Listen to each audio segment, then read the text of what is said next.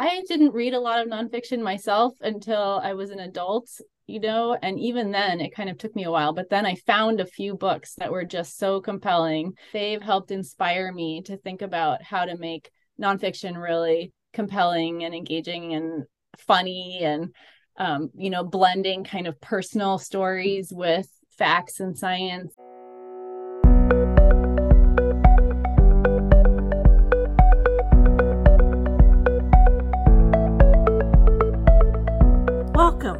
What Were You Thinking? The podcast that goes beyond the pages of the books we love. I'm your host, Dana Goldstein, and I invite you to join me as we ask authors to share the story behind their stories.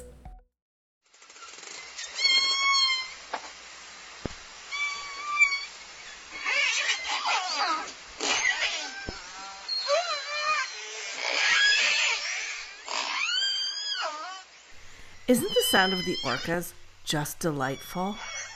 Ah, it's kind of musical. Before we get into today's episode with Nora Nickum, I would just like to invite you to check out my Substack. This is my new newsletter where I do brain dumps about things that are on my mind or what's happening in my life right now, personal and writing, and anything that sort of crosses my mind that I think I just want to write about. It's been a great exercise for me. And if you want to check it out, you can go to danagoldstein.substack.com and check out the free newsletter. There's also a paid subscription available if you are so inclined. Thank you very much for tolerating my little plug there. This episode, I talked to Nora Nickum, author of Superpod, a middle grade nonfiction book about orca whales. I realized when I was editing this episode that I was all over the place in this conversation. We would talk about writing nonfiction, and then I would ask her a bunch of questions about whales. Then I would switch back to exploring her writing journey, and then we would end up talking about whale health again. It was a whole lot of back and forth, but I just I decided to just preserve it as is. Anyways, I hope you enjoy this episode and I am pleased to introduce you to Nora Nickum, author of Superpod. Well, congratulations on Superpod. Is it's your debut nonfiction for middle grade. And it's also my debut book. Yes. Okay. All right. Because you have written for uh, various magazines, always with the intent to educate kids about That's our right. environment and our oceans. Okay. So before we get into Superpod, which was brilliant by the way beautifully written and so much information for everybody of every age. Congratulations on that. Can you tell us what your day job is really? Because it's so relevant to what you write. Yeah, so I get to work at the Seattle Aquarium, which is pretty awesome. I don't work with the animals, but it means that when I'm stressed out with my job at my desk, you know, I can go over and say hello to the otters and the northern fur seals and the octopus, some of my favorite animals. Um, so my job is leading the ocean policy work for the Seattle Aquarium. So you know, going to our Washington State Legislature in Olympia or to Washington, D.C., and speaking up for policies that'll help protect the ocean and all the awesome animals that live there. So, kind of trying to be a voice for all those creatures that don't have a voice in our political world, but, you know, changes in policy can really help protect them in ways that are important. So, that's what I do. It's like a dream job, right? You're doing great things for the environment, you're educating people, and you get to walk through the aquarium whenever you like there's no excuse for staying tied to your desk. No it's pretty awesome. I love going in early in the morning before it opens and it's really quiet and the animals are just hanging out and yeah that that little um chance to walk through and be inspired is pretty unforgettable. I'm a big fan of cephalopods and whales. So your book ticked so many of my boxes. I enjoyed every single page. Tell us about your author journey. When did you first decide that you were going to was it a, sorry, was it a conscious decision to write content, nonfiction content for middle grade and younger audiences? So before I started working at the Seattle Aquarium, I was a consultant and did environmental consulting but it it just consumed all of my waking hours you know aside from parenting weekends and nights. And when i left that job to work at the seattle aquarium i both had more brain space for creativity and i had this source of inspiration with all the animals at the aquarium and all the kids wandering around asking amazing questions. So that's kind of when i really went for it. And i started actually with picture books. And i got my agent with a picture book. Um, but then you know also really love i love reading middle grade books both fiction and nonfiction and really you know i think some topics just warranted diving in a little bit deeper but still kind of with kids in mind and the wonder and curiosity that kids bring. So now i'm doing both picture books and middle grade. And how did you find your agent with that picture book? What was that process like so there's a really fun uh, competition contest on Twitter called Picture Book Party, hashtag PB Party. Nice. So I entered with that. And what I love about that is you enter with just the first, um, I think it might have been even just 50 words or 70 words of your story. Just a picture book needs to grab the reader right away. Absolutely. So you, know, you don't even enter with the whole thing. So I entered with that and um, then was a finalist and then there's an agent showcase. So agents see that for all the finalists and then express interest and you can submit the whole manuscript to them. So i found my agent that way which was just wonderful and i'm really glad that she's also happy to have me kind of expand my horizons and work on more than just picture books. Yeah. And what was that first picture book about? So we're still trying to find a home for that one. Okay. it was called an underwater guide to starting a rock band. And it was um, talking all about underwater noise and you know animals that make noise how animals hear noise and are affected by noise. So it's a a, a topic that's important but i think also fun. So hopefully that'll find a home someday. Um, but ocean animals and nature and conservation and those kinds of things tend to feature large or small in most of my writing. Yeah i noticed that yeah. um, all right. Tell us what Superpod is about and why you decided to write this wonderful book about our orca whales. Yeah, so there are these amazing orcas here in the Pacific Northwest. They actually go all the way up to Alaska and down to California, but we tend to think of them as local here in the Pacific Northwest. They're called the Southern Residents, and there are 73 of them. They are critically endangered and they are just amazing. And I've been watching them from shore since I was five or six years old and just love them. They're magnificent and playful and fun, and people are learning more about them all the time. And so I wanted to kind of share that fascination with these animals, but also inspire people to do things large and small to help them recover since they are facing extinction, but there's a ton of hope and a lot of ways we can help them. So, yeah, I was excited to write about them and kind of share that combined message of urgency and hope with readers. There was a couple of big takeaways for me. One was uh, thank you for sharing that website where you can uh, listen to the Song of the Whale, really. If you're curious about that website, it's www.orcasound.net. And also, I never really considered the impact of salmon and salmon fishing and damming waters that salmon need to go to spawn and, and how that affected the whales. Like, is yeah. this something that you know people you people you've encountered are surprised by? They must be, or maybe I'm just like my head head is in the sand, and I'm thinking we're just killing our oceans on a on a general level. Where it's a slow death, but I never I never really thought about the salmon. Tell us about that. Yeah. Yeah, so the salmon are the main thing that they eat. And it's just amazing that they know, you know, different kinds of salmon go back to different rivers around the region at different times of year. And the orcas know all that. The grandmothers and the mothers know all that and pass that information on. So they know to go to South Puget Sound near Seattle and Tacoma in the fall and winter to get chum salmon. And they go up towards Vancouver, BC to get Chinook salmon in the summer. And um, so that's just amazing. But yeah, there are fewer and fewer salmon available for them. And so one of the reasons they're not doing so well is they're not getting enough to eat. And that's because of a lot of the things you mentioned fishing, um, dams on rivers that block salmon from being able to go up to spawn, and then just habitat being destroyed. Um, so, you know, there's no longer trees along rivers to keep the water cool for salmon. Oh. Um, so there's a lot of issues, and there are other threats to them, but getting more food is kind of the number one need. I remember when I was a kid hearing about the salmon spawn, how it was such a, it was like a huge event. Like there were I, I don't know. I mean, I would say it, in my kid's mind, it sounded like there were millions of salmon swimming upriver and spawning.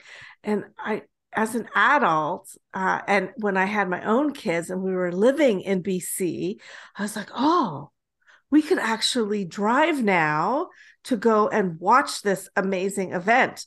But the world has changed. Mm-hmm. populations are dwindling, and we just don't see that kind yeah. of um, event anymore. Are you, is it starting to change? There are definitely places where it's getting better, and one of the stories in the book is about the Middle Fork of the Nooksack River, where they did remove a dam, and now yeah. salmon are coming back. So fortunately, you know, in the past there was this wave of let's build more and more and more dams for all different reasons: hydropower, flood control, um, water, drinking water provision but now actually more and more being removed and so that's just a huge opportunity to restore that habitat for salmon and other species. So there are some good news things like that. Um, there are other places where the trend is not going in the right direction but there are rivers all around the pacific northwest where you can go see salmon spawning and it's pretty awesome. I mean the numbers are not as large as we would like or as they were in the past but it's still pretty fun to go watch. Did you do writing as a kid? Did you like you know make up your own fiction when you were when you were younger? I always liked writing. Yeah i was it took me until you know just a few years ago to feel like i could put myself out there for critiques and you know get feedback and really make it stronger. So i did a lot of writing when i was a kid. That was more just for me i would say but i always loved yeah. it. And and how did you find your place writing for a younger audience? Because that's not easy like especially when your adult life is populated with a job that requires you to come up with policy which is very different language from middle grade. Mm-hmm. How mm-hmm. is how did you do that? How did you make that transition? Yeah well I, I think probably like a lot of children's book writers i have a young child so you know it's inspiring to read picture books to your own child. She's now six, so she's starting to get into chapter books and early middle grade. So that's definitely inspiring. And I think even the policy thing, there is a connection because with the kind of policy work I do on environmental issues, you need to translate hard science for policymakers who are not scientists. Obviously, they're not kids, but you still need to kind of um, make it digestible and engaging and relevant to someone who's not a scientist and i feel like uh, w- writing about science and nature for kids is kind of a different kind of that translation and it's really important and i feel that it has changed over the years and i, I want to talk about nonfiction for kids because it's gaining momentum finally woohoo mm-hmm. and i remember the nonfiction when i was a kid was encyclopedic and dry mm-hmm. and boring and complicated to read. Do you find that that middle grade nonfiction is evolving? Totally. I mean, I love reading it now. I I didn't read a lot of nonfiction myself until I was an adult, you know, and even then it kind of took me a while. But then I found a few books that were just so compelling. You know, The Soul of an Octopus by Sy Montgomery. Oh, love that book. Just like life changing and a major mentor text for me. And then I know um, Danna Staaf was on your podcast and her book about cephalopods, similarly just so engaging. So I feel like those those are adult books, but they've helped inspire me to think about how to make nonfiction really compelling and engaging and funny and um, you know, blending kind of personal stories with facts and science. And um, so those kinds of adult books help me think about how to write in a good way for kids in addition to reading middle grade books that are coming out by great authors mary yeah. boone does great middle grade nonfiction and sarah Albee and patricia newman are great inspirations for me too just bringing in you know humor and just making things fun to read. Okay, just a quick aside. Mary Boone is the author of many young adult and middle grade books. Her latest is Bugs for Breakfast. She was on the podcast in season one, and I will post a link to that episode in the show notes. Sarah Albee is the author of a whole bunch of nonfiction books for middle grade readers and for younger readers. Her latest book is called Troublemakers in Trousers Women and What They Wore to Get Things Done. So that should indicate the kind of tone that she writes with. And Patricia Newman's latest book that is recently released is called A River's Gifts The Mighty Elwha River Reborn. And it's gorgeously illustrated and a beautifully told story of the history of the Elwha River and how dams changed the path and the livelihood of that river and the people who relied on it. While you were putting together this book, like did you, you what made it so wonderful as you already indicated was it read like a narrative more than just a factual book because you brought in your own experience which i still think you're super lucky because uh, to get to watch whales just do their thing is so magnificent bringing in those personal stories was important to me but i wanted to find the balance. Like i don't want to be bragging about oh i got to see whales but i do feel like those were really life changing things. And for me you know one of the most fun chapters to write it was hard but one of the most fun was the one about why do whales breach? Because it let me go back to one of those memories i had of watching a whale breach early in the morning with my dad from shore. Just one of those things that burned into my brain. There was no one else there, and the whale was so close to shore and breached. And I started thinking about like, why do whales breach and why do they breach when they do? And there's a researcher at that lighthouse at Limekiln State Park who's been studying that for decades. And one of the, there are a lot of fun reasons why they might breach, you know, from what we can know so far based on the data, it might be that they're feeling playful. It might be that they want to communicate by making a large, loud splash because other whales are farther away and they can hear the splash. Um, and they also do it when they're waking up. And so, kind of going back and talking to my dad about that memory, he remembered that the whales were all swimming in a slow line, like a real long line of whales coming up at the same time, which is a strange thing to see when you first see it, but it usually means they're sleeping. And so the fact that we saw a whale breach after that means it was probably doing the wake up breach, like stretching when you get out of bed in the morning, um, which is really fun. And I got to last year, I visited my daughter's kindergarten class and I showed them videos of whales, orcas breaching, and asked, why do you think they do that? And it's so great to just hear all their reasons. You know, they were saying, maybe it wants to look and see where it's going and make sure it doesn't run into anything. One of the boys said maybe it's it, you know it must be to impress the girls. I was like are you really thinking about that in kindergarten already? And um but the researcher at the lighthouse dr bob otis had emphasized to me that you know kids have kids are really good at observations and often come up with really great ideas that scientists can use. Um so i i like being able to make that connection for sure like i when you said that you know you can walk through the aquarium and i and listen to the kids asking the questions i thought oh what a great way to get source material because they don't have the filters to hold back on the questions they don't have the insecurity about oh that's going to be a dumb question no right? and they have had this true one. desire to learn and know mm-hmm. Mm-hmm. Yeah. yeah i love it so w- while you were writing Superpod, was there anything that you yourself learned that you didn't know before? Oh, all kinds of things. Yeah, right. it was really great to be able to ask all the experts questions. You know, like I remember I really wanted to know whether a salmon knew when an orca was chasing it. You know, could it hear the echolocation clicks or you know they do flee so why are they doing that? And one of the scientists told me it was probably because salmon have this thing called a lateral line on their side where they can sense changes in you know pressure and water movement. So they're probably feeling you know there's something big moving around near me and i need to get away but they probably can't hear the echolocation clicks which also explains why there are other orcas I talk about in the book that are known as transient orcas or big killer whales that hunt marine mammals, and marine mammals can hear all those things. So those orcas have to be super stealthy, but the southern residents can just go about their normal chatter and calling and singing and partying and um, while they're hunting. So that you know, it was I think doing the interviews was probably my favorite part, just being able to hear the passion that all these experts have for these whales, but also ask all the things that I've been curious about for a long time. What else did you learn? Um, so the well, the fact that they don't whales don't need to drink water, so they get all the water they need from the fish they eat, and kind of the process of breaking it down in their body hydrates them. So that was interesting.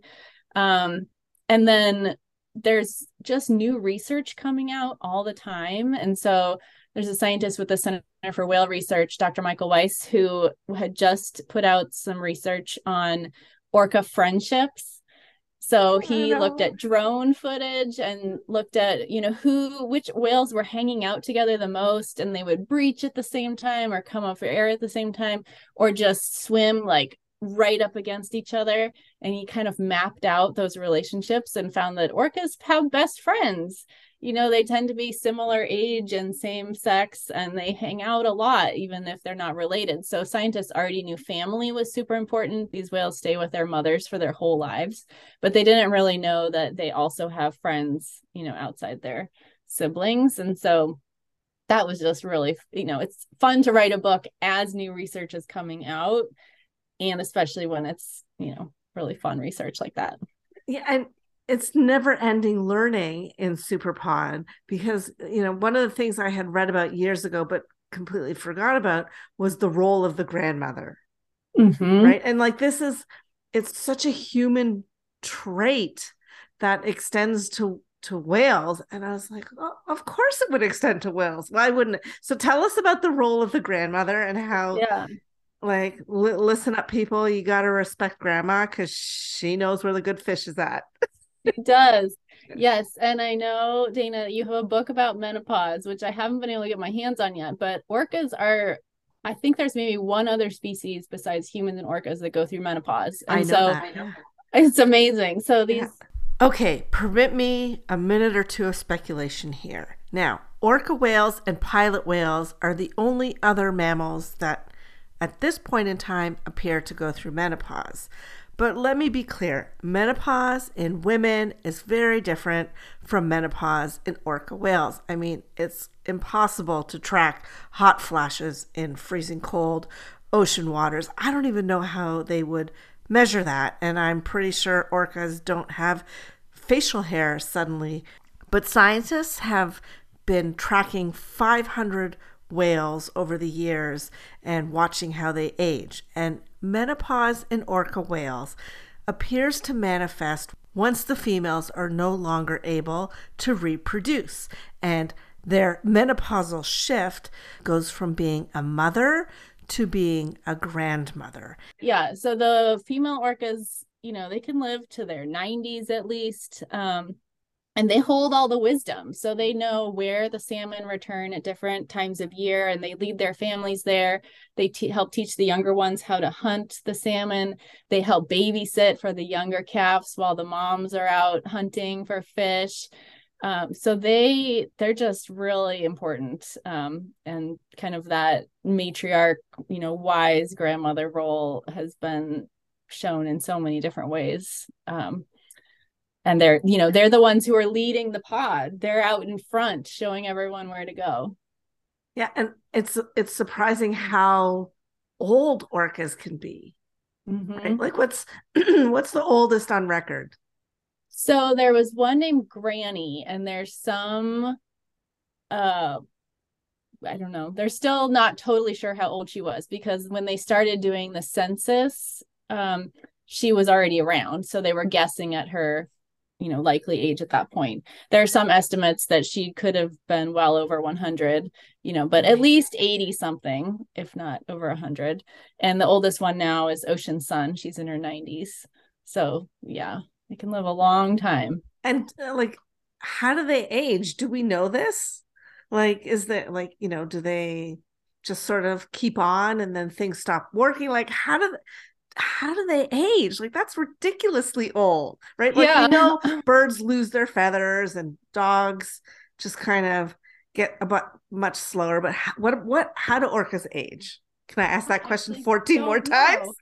I don't know. I was just reading about how elephants, you know, one of the ways they age is their teeth don't work so well anymore. They, they get ground down so they can't eat most of the food. But I don't know with orcas. I mean, I know they stop reproducing in their 40s ish.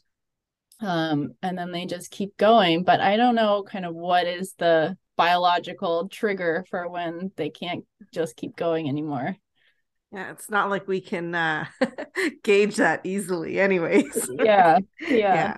yeah um all right let's talk about fear are children afraid i know some adults are afraid of orcas and that's in large part due to media um but Mhm. do you do you think that there's unrational fear around orcas You know, I haven't come across that myself.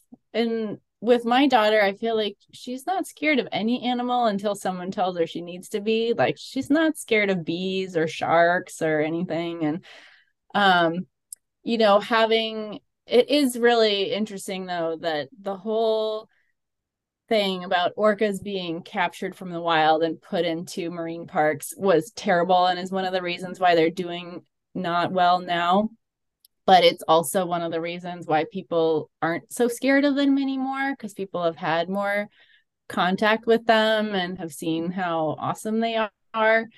So I'm sure there are still people who are scared of orcas, but I haven't, it doesn't seem very prevalent anymore. have you seen that movie blackfish I have not. Somehow I'm, I don't think I can handle it. no it's it's really I, I think there there are two ways people react to this movie i'll probably just edit this out but uh you either get enraged and think yeah you deserved exactly what you got and the other half are like terrified that you know Mhm. an orca could be so dangerous but you know put Mhm. anyone in a cage and see how they react right yeah. human or animal world Yeah. You know, I think one place that fear maybe comes up is sometimes we watch documentaries about whales all around the world, and there are orca populations all over. They're all different. They have different cultures, they eat different things. But you see videos of orcas, you know, hunting a baby humpback whale or um hunting a seal or something and that seems scarier and my daughter will, will say but those aren't our orcas right our orcas eat salmon and so that is you know that seems less scary but all those whales need to eat and you know they don't go after people you got to respect their space. Uh, what was the most fun thing about? Well, what do you find is the most fun thing about writing nonfiction for kids? all of it but yeah especially the research learning new things trying to figure out what questions i have what questions kids might have and how can i find some of those answers um, getting to go out in the field with people who are doing the work and doing the science is pretty fun so i got to go out on a boat with Dr. Giles and Eba, the scat sniffing dog, to try and trail behind some orcas and watch the dogs sniff out when they pooped and That's go so find cool. the poop. And was really fun. And my husband and daughter were standing on the shore near where we were. And so I got to wave to them and they got a much closer view of the orcas actually than we did from the boat because the scientists try and keep the boats far enough away that they don't disturb the whales. But if you're on shore, sometimes you can get a much closer look, which is pretty fun. And what's the most difficult thing about writing middle grade nonfiction? Mm, the most difficult. Um, I mean, just figuring out kind of what to keep in there and what to cut. You know, it's all interesting to me, but you don't want the book to be super duper long and detailed. So, how do you kind of provide the right level of information? And then something that other middle grade authors had alerted me to, but I found to be true, is it can be quite a lot of work to gather all the photos for a book. You know, that's up to the author to do. Yep. And you have to find the best photos and then get permission to use them. which you know a lot of people were super generous with that you know letting me use the photos for free in the book but you still have to get them to take the time to sign the form that makes it official and i had you know at least 20 different sources sending me photos so it was kind of a fun um, scavenger hunt to find the best photos but then actually the tracking who sent me the forms and getting that all done was a little tedious so uh, how like you know we're in the internet age so things are i think maybe easier to track down but how do you find all those photos? Because some of them were like deep archived into the 70s mm-hmm. yeah the washington state archives they were super helpful. It took me a while to find the right person but once i did he just put together a drive of photos for me to pick from and did a ton of work for me and then i got to go through and figure out which ones were the best ones and just check what the caption you know permission should say. So that was great. And then the there's some federal government photos in there the national oceanic and atmospheric administration you know any of their photos are free to use with permission and it's really important to use the permit number too. So for for the endangered orcas, you know, if you have a photo that was taken of them under a research permit, then anytime you use the photo, you have to make sure to use that permit number. Um, especially if it was taken, you know, research boats can sometimes get closer than other boats if they've got that permit. So thank um, you for explaining that because I saw that in the photos and I didn't know what it was. Refer- I mean, I made an assumption, but I didn't really know why yeah. it was there. Yeah, it's required, but I was also kind of trying to signal that you know it's not okay to take your boat and get up really close to an orca to get a great photo like this. You know, these are taken by trained professionals who have a permit to do that because boats getting close can cause problems for the whales. Yeah, and drones have certainly helped with the you know over the air images things that yeah. we would never have seen 15 10 15 years ago yeah, I love those drone photos and videos so much because you can't see what's happening below the waves any other way. And yeah, you get to see them chasing a fish or snuggling up to their mom or, you know, playing. And if you're just on on a boat or on shore, you know, I think what I heard was the whale, you know, they come up to breathe or to breach, and that's about 5% at most of their time is in a place where you could see them from the surface.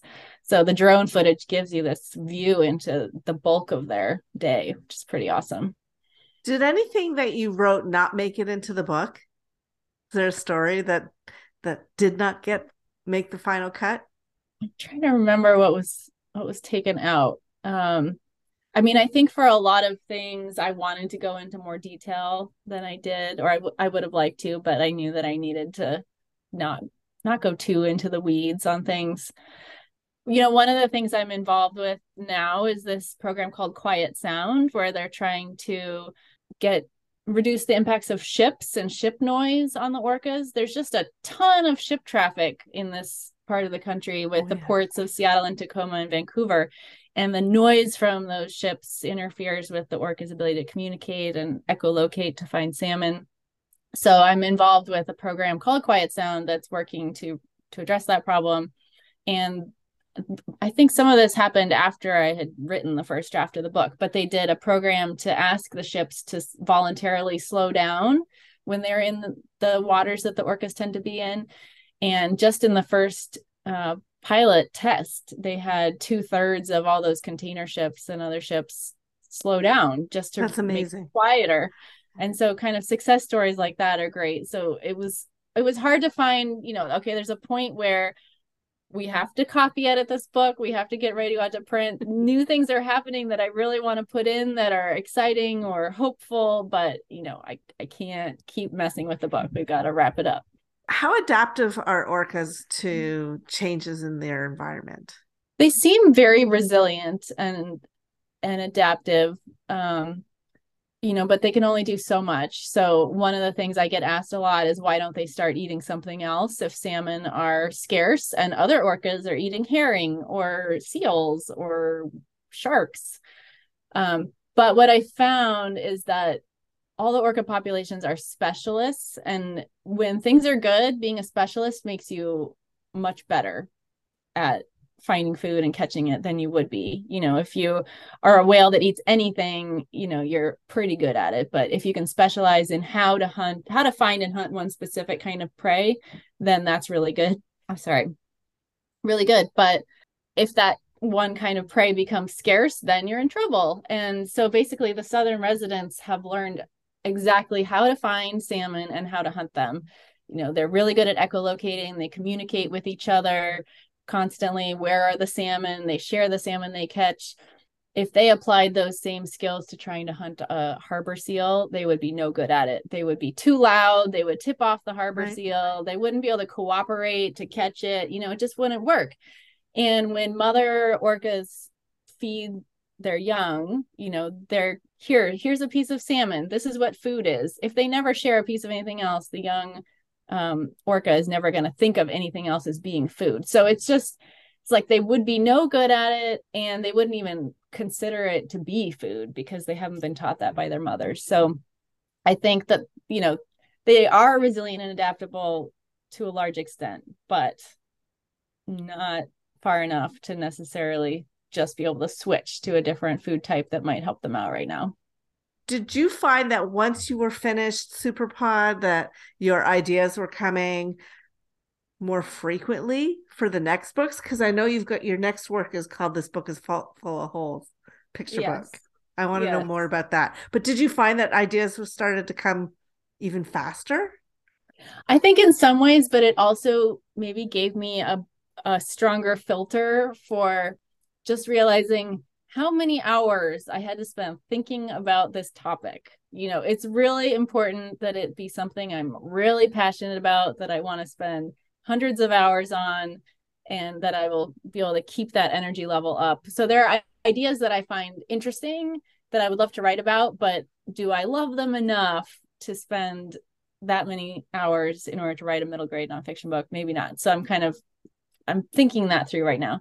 But yeah, the picture book, this book of, is full of holes, is going to be coming out from Peachtree next year, and it's um, it's just exploring all different kinds of holes in our world. Everything from potholes and sinkholes to the little tiny hole in the airplane window that you might wonder about if you're sitting there looking out the window to you know blue holes in the ocean and holes that animals make. And it it just was really fun to write um, and just look around you and see like there are useful holes and problematic holes and all kinds of things everywhere. So i think that one will be really fun.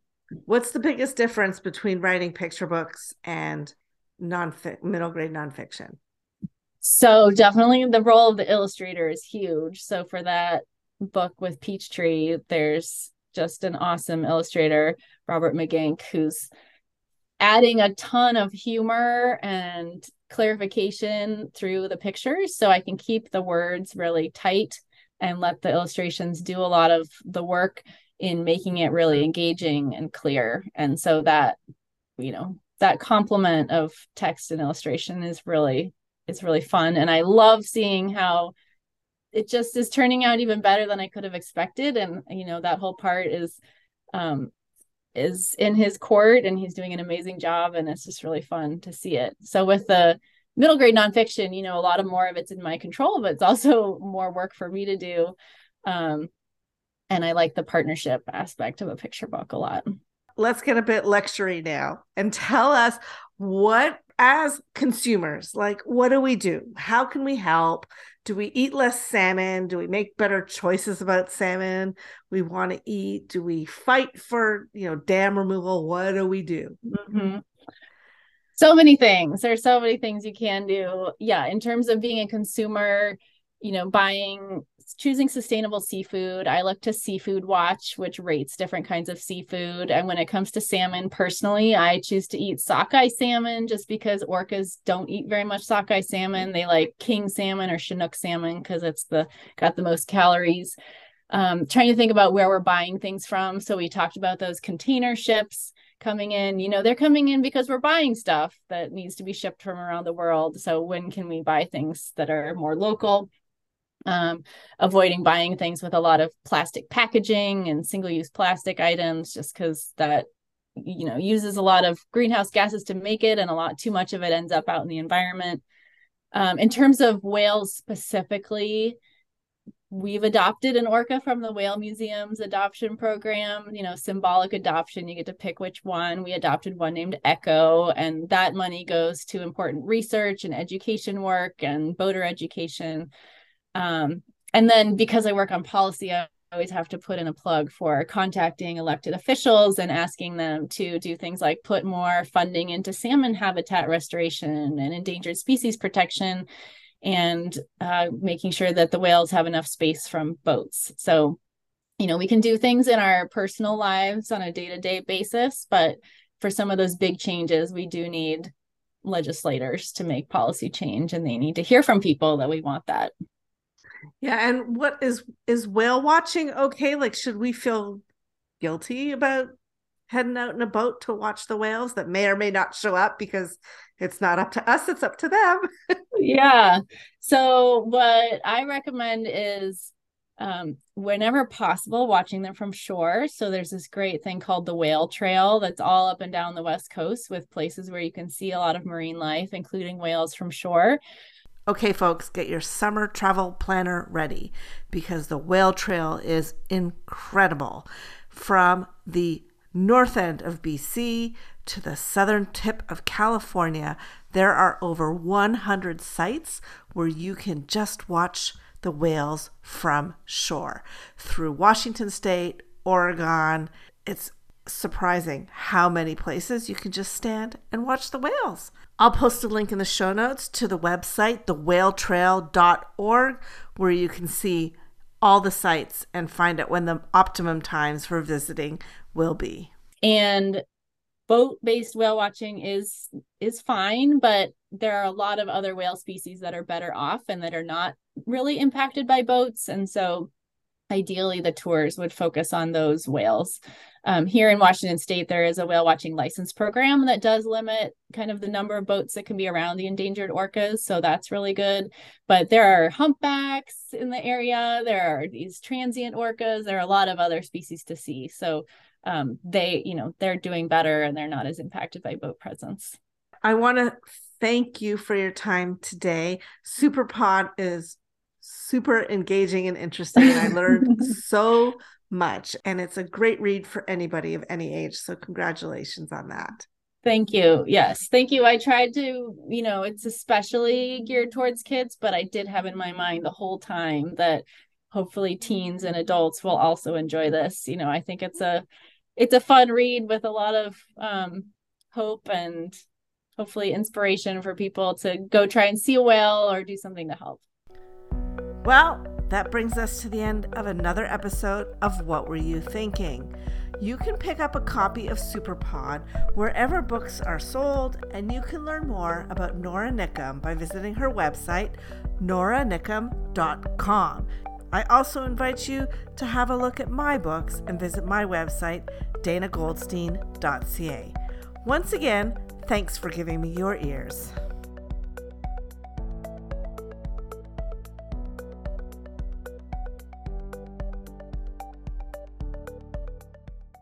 Come on, little fella. Come on.